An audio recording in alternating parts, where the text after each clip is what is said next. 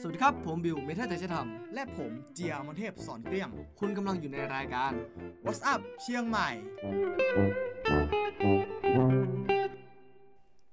สวัสดีครับ สวัสดีครับผม วันนี้ก็อยู่กับพวกเราอีกแล้วนะครับ ในรายการ What's up เชียงใหม่ ก็ซึ่งในวันนี้นะครับ พวกเราก็จะมา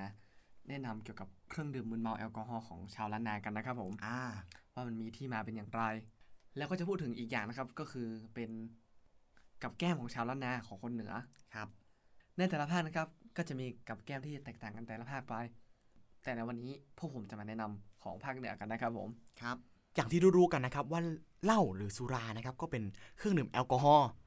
ที่ได้มาจากการหมักข้าวนะครับผสมกับหัวเชื้อเหล้าแล้วก็เป็นสิ่งที่อยู่คู่กับชาวล้านนามาอย่างยาวนานไม่ว่าจะเป็นการดื่มหลังจากเลิกงานแล้วก็ในการทำพิธีนะครับผม เช่นพิธีการเลี้ยงผี ซึ่งก็จะมีวลีติดปากนะครับ อย่างเหล้าไห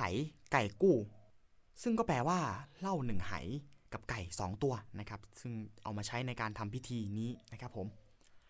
ตามในสมัยของพญามังรายนะครับ ซึ่งการเลี้ยงผีเมืองที่แจ่งสีภูมินั้นก็ใช้เหล้า10 ขวด หรือในสมัยนั้นก็เรียกว่าเหล้าหมื่นหนึ่ง อ๋อ เอาแล้วคุณเจียครับ แจ่งสีภูมินั้นคืออะไรล่ะครับ ในตัวเมืองเชียงใหม่นะครับ ก็จะมีประตูเมืองอยู่ 4 ทิศ ก็จะมีทิศเหนือทิศตะวันออกทิศใต้แล้วก็ทิศตะวันตก แจ่งสีภูมิก็อยู่ระหว่างประตูช้างเผือกกับประตูท่าแพแจ่งสีภูมิก็ตั้งอยู่ทางทิศตะวันออกเฉียงเหนือ ซึ่งก็อยู่ตรงข้ามกับวัดชัยสีภูมิครับ อ๋อ ก็มีหลักฐานบันทึกไว้นะครับ ในตำนานพื้นเมืองเชียงใหม่นะครับตอนอภิเษกขุนเจืองขึ้นเป็นกษัตริย์เมืองแกลง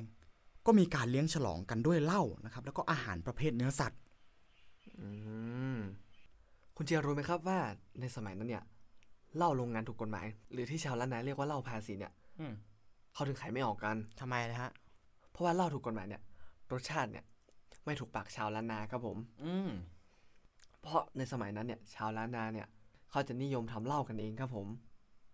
อ๋อครับ ซึ่งชาวบ้านที่มีฝีมือดีนะครับ เขาก็จะทำลูกแป้งสุรา หรือหัวเชื้อดองเหล้าได้ อืม ดังนั้นในการหมักเหล้าก็จะทำให้เหล้ามีรสชาติที่อร่อยขึ้นนั่นเองครับผม อืม หลาย ๆ คนก็อาจจะงงนะครับว่าลูกแป้งสุราเนี่ยคืออะไร อืม ลูกแป้งสุรานะครับก็จะเป็นหัวเชื้อจุลินทรีย์ที่ผสมทั้งเชื้อรา ยีสต์ และแบคทีเรีย เก็บในรูปแบบแห้ง ที่ถูกปั้นเป็นก้อนกลม ๆ นะครับผม เพื่อใช้หมักข้าวหมาก หรือไม่ก็สุราพื้นบ้านอย่างที่ได้บอกไปครับผม อ๋อ ตัวเหล้าของชาวล้านนานะครับ ก็จะทำมาจากแป้งข้าวเหนียว โดยใช้ข้าวเก่า ใส่ส่วนผสมบางอย่างเสริมเข้าไป เพื่อทำให้รสชาติเหล้าออกมา ดีขึ้นครับผม ครับ ไม่ว่าจะเป็นขิง ข่าหญ้าพันงู มูลเพลิงแดง เปลือกกล้วยเชียงราย ดีปลี หรือแม้กระทั่งรากไม้ครับผม และยังมีอีกหลายอย่างนะครับ แล้วแต่จะสรรหาทราย อ๋อ เป็นสูตรของเขา ใช่ครับผม ก็ขึ้นอยู่กับสูตรของแต่ละบ้านด้วยครับผม อ๋อครับ คนล้านนานะครับ ก็จะทำเหล้าออกมา 3 ประเภทนะครับ คือเหล้าน้ำขาว เหล้าเดือน แล้วก็เหล้าเหือ เหล้าน้ำขาวนะครับ ก็เป็นเหล้าที่หมักในไหไม่มีการต้มกลั่นนะครับ ก็เหมือนกับสาโทนะครับ ทิ้งไว้ 10 วันก็เอามาดื่มได้แล้วนะครับผม ต่อมาครับเหล้าเดือน เป็นเหล้าที่หมักนานประมาณ 1 เดือนหรือว่าก็มากกว่านั้นนะครับผม อย่างสุดท้ายเหล้าเหือ ซึ่งเป็นเหล้ากลั่น มีคนล้านนาเนี่ยทำได้สูงสุดถึง 70 ดีกรีเลยนะคุณเบียร์ โห เยอะมากเลยนะ ครับเกือบเดียวก็น่าจะล้มแล้วนะฮะ เพราะว่าปกติที่เห็นขายกันในท้องตลาดที่ถูกกฎหมายนะหน้าตอนนี้เนาะ ก็จะเป็นพวก 35ดีกรี 40ดีกรีแค่นั้นเองเนาะ สูงสุดก็ 40 ดีกรีนะฮะ อืม วนกลับมาที่เหล้าน้ำขาวก่อนนะครับ เมื่อกี้ก็มีการพูดถึงสาโท อืม สาโทนะครับก็เป็นเหล้าแช่ประเภทหนึ่งนะครับ ซึ่งก็หมักโดยลูกแป้ง เพื่อเปลี่ยนแป้งในข้าวเนี่ยให้กลายเป็นแอลกอฮอล์นะครับ โดยสาโทที่ผ่านกระบวนการหมักแล้วก็จะมีแรงแอลกอฮอล์เนี่ยไม่เกิน 15 ดีกรี อืมเรียกได้ว่านิดเดียว ถ้าเกิดเทียบกับเหล้าเหือ เมื่อกี้ก็เรียกได้ว่าเหล้าสาโทเป็นน้ำเปล่าเลย อืม นะครับสาโทก็เป็นเครื่องดื่มประเภทแอลกอฮอล์นะครับคล้ายๆไวน์ไวน์ข้าว ที่ไม่ผ่านกระบวนการกลั่น แล้วเกิดถ้าเกิดนำไปกลั่นเนี่ยก็จะกลายเป็นเหล้าขาว อ๋อ อืมซึ่งก็เหล้าขาวเนี่ยก็นิยมผลิตกันในภูมิภาคเอเชียนะครับไม่ว่าจะเป็นจีน เกาหลี ญี่ปุ่น แล้วก็แน่นอนนะครับไทย ก็ชื่อเรียกก็จะต่างกันไปนะฮะ ในสมัยนั้นนะครับโคนล้านนาก็ใช้ภาชนะที่ทำมาจากทองเหลืองในการตวงเหล้าซึ่งโคนล้านนาก็เรียกทองเหลืองว่าตอง อ๋อ ภาชนะนี้ก็จะมีปริมาตรประมาณ 50 ลูกปากเซนติเมตรนะครับ แล้วก็มีหูจับหนึ่งข้าง คนล้านนาก็เรียกภาชนะนี้ว่า ตองสวนเหล้าหนึ่งตองก็คือหนึ่งก้งนะครับ คนในสมัยนั้นนะครับ ชอบดื่มเหล้ามาก อืม จนมีคำกล่าวที่ว่าข้าวเป็นเจ้าเหล้าเป็นที่สองก็มีความหมายประมาณว่า ถึงแม้ว่าข้าวเนี่ยจะสำคัญมากจนเป็นอาหารหลักนะครับเหล้าเองก็สำคัญไม่แพ้กัน จนได้เป็นที่สองกิจกรรมของคนสมัยนั้นนะครับ ตอนเลิกงานเนี่ยก็จะแวะร้านกับข้าว แล้วก็ที่ขาดไม่ได้นะครับ ผมก็คือแวะร้านเหล้าตอง ซึ่งเป็นร้านประจำของตนเองนะฮะแวะเข้าไปที่จะดื่มเหล้านะครับ แล้วก็กินคู่กับไส้ปิ้ง แล้วก็หนังควายจี อืม แล้วก็จะมีคำเรียกคนที่ใช้ชีวิตแบบนี้นะฮะว่า อาหารกูกับข้าวเหล้ากูกับคนกิน แล้วก็ไม่มีใครปฏิเสธนะครับว่าเหล้าเนี่ยมันทำให้เมาจนขาดสติ อาจจะทำให้เกิดอุบัติเหตุได้นะครับ จึงมีคำกล่าวของคนโบราณในสมัยนั้นว่า กินที่ปากเมาที่ขา ด้วยความที่ว่าหมอยานะครับจะใช้เหล้าในการดองยาสมุนไพรด้วย ก็จะเอาแอลกอฮอล์นะครับ สกัดเป็นตัวยาออกมา เพื่อเป็นยาอายุวัฒนะ แล้วก็ยารักษาโรคนะครับ จึงมีคำกล่าวอ้างนะครับสำหรับคนที่กินเหล้าว่าเขาไปกินยาดองมา อ๋อ มเพื่อไม่ให้ตนดูแบบเป็นขี้เมาอะไรอย่างนี้ แต่จริงๆก็คือเหล้านั่นแหละครับ คุณบิวรู้ไหมฮะว่าเวลากินเหล้าเนี่ยรสชาติมันเป็นไง ก็ส่วนตัวผมก็ยังไม่เคยกินเหล้านะครับผมเพราะว่า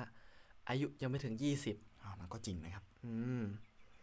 แต่ผมเนี่ยได้สอบถามคุณปู่ของผมเรียบร้อยแล้ว เตรียมมาแล้ว ใช่ครับผม อ่าเหมือนว่าเหมือนรู้ว่าผมจะถามนะครับ ครับ ก็เตรียมไว้ก่อน คุณปู่ของผมเนี่ยบอกว่ารสชาติของเราเนี่ยมันก็จะออกขม อืม ๆพอดื่มไปสักแป๊บหนึ่งเนี่ยก็จะมีอาการรู้สึกร้อนๆที่ตัว อ๋อ อืมครับผมและพอพูดถึงเหล้าแล้วนะครับผมสิ่งที่ขาดไม่ได้เลยก็คือกับแกล้มนะครับผม อ่า ชาวล้านนาก็จะนิยมดื่มเหล้าพร้อมกับกับแกล้ม อืม กับแกล้มนะครับก็จะมีหลายอย่างนะครับไม่ว่าจะเป็น ไส้ปิ้ง ไส้ปิ้งอืมหนังควายจี ครับผม ก็แล้วแต่คนกินนะครับผม แต่วันนี้ที่ผมจะมาแนะนำก็จะเป็นลาบและลู่นะครับผม อ๋อครับ ลาบนะครับก็จะเป็นอาหารท้องถิ่นของภาคเหนือ และภาคอีสานรวมไปถึงประเทศลาวและ 12 ปันนาด้วยครับผม โดยเป็นการนำเนื้อมาสับให้ละเอียดตามด้วยใส่เครื่องในต้ม และหนังต้มสุกตามลงไป ครับ คลุกและปรุงรสให้เข้ากันสำหรับเนื้อที่ใช้ลาบนะครับ ก็จะมีอยู่หลากหลายชนิดเลย ไม่ว่าจะเป็นเนื้อไก่ เนื้อเป็ด เนื้อวัว เนื้อควาย เนื้อปลาหรือแม้กระทั่งเนื้อนกก็ยังมีครับผม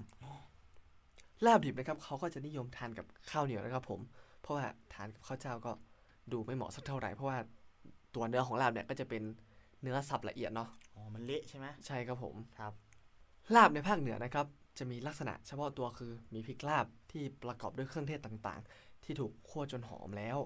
มาใช้ปรุงครับผม อืม ซึ่งลาบที่ไม่สุกเนี่ยเขาก็จะเรียกว่าลาบดิบหรือลาบเลือด มีลักษณะคล้ายๆกับลูกตรงที่มันดิบเหมือนกันครับผม การทำลาบเนี่ยจะนิยมใส่เลือดสดๆ ของหมู วัว หรือควายตามไปด้วย ในขณะที่กำลังลาบ ซึ่งลาบดิบจะแตกต่างกับลูกตรงที่ลาบเนี่ยจะเป็นการคลุกเนื้อกับเลือดเลย แต่ลูกเนี่ยจะเป็นการนำเลือดเนี่ยไปคั้นสมุนไพรเพื่อดับกลิ่นคาวก่อน แล้วนำเนื้อเนี่ยลงไปใส่ในเลือดที่คั้นแล้ว ครับ ลาบคั่วนะครับก็จะเป็นลาบที่ปรุงสุกแล้ว คือผ่านกรรมวิธีการคั่วจากลาบดิบนั่นแหละครับผม เอาลาบดิบไปคั่วนั่นแหละฮะ ใช่ครับผม ซึ่งจะเติมน้ำเปล่าและน้ำปลาเล็กน้อยเพื่อให้รสชาตินั้นกลมกล่อมขึ้นมาครับผม อืม ลาบคั่วเนี่ยก็จะมีรสชาติที่อ่อนกว่าลาบดิบ แต่จะมีความปลอดภัยมากกว่าลาบดิบแน่นอนครับผม เพราะมันถูกปรุงสุกมาแล้ว อืมแต่ก็จะว่าไปนะครับ ผมเองก็ยังไม่เคยลองลาบดิบนะ ก็เคยกินแต่ลาบคั่วนะครับ ครับ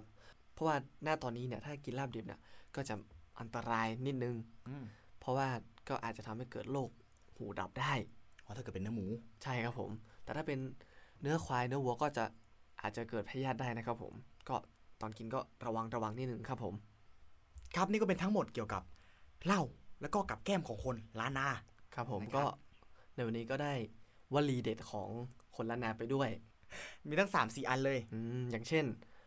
กลิ่นที่ปากเมาที่ขาครับผม ก็นะครับสุดท้ายนี้ถ้าใครจะไปลองกินลาบหรือกินลู่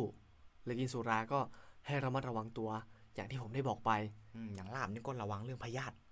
แล้วก็หูดับ อืม อืม ส่วนเหล้านะครับสกินกินให้พอควร อืม อย่างที่คนเหนือว่า กินเอาม่วนนะครับผม อ่าจะไปกินนักนะครับ ใช่ครับ อย่าไปกินอย่ากินมาก อืม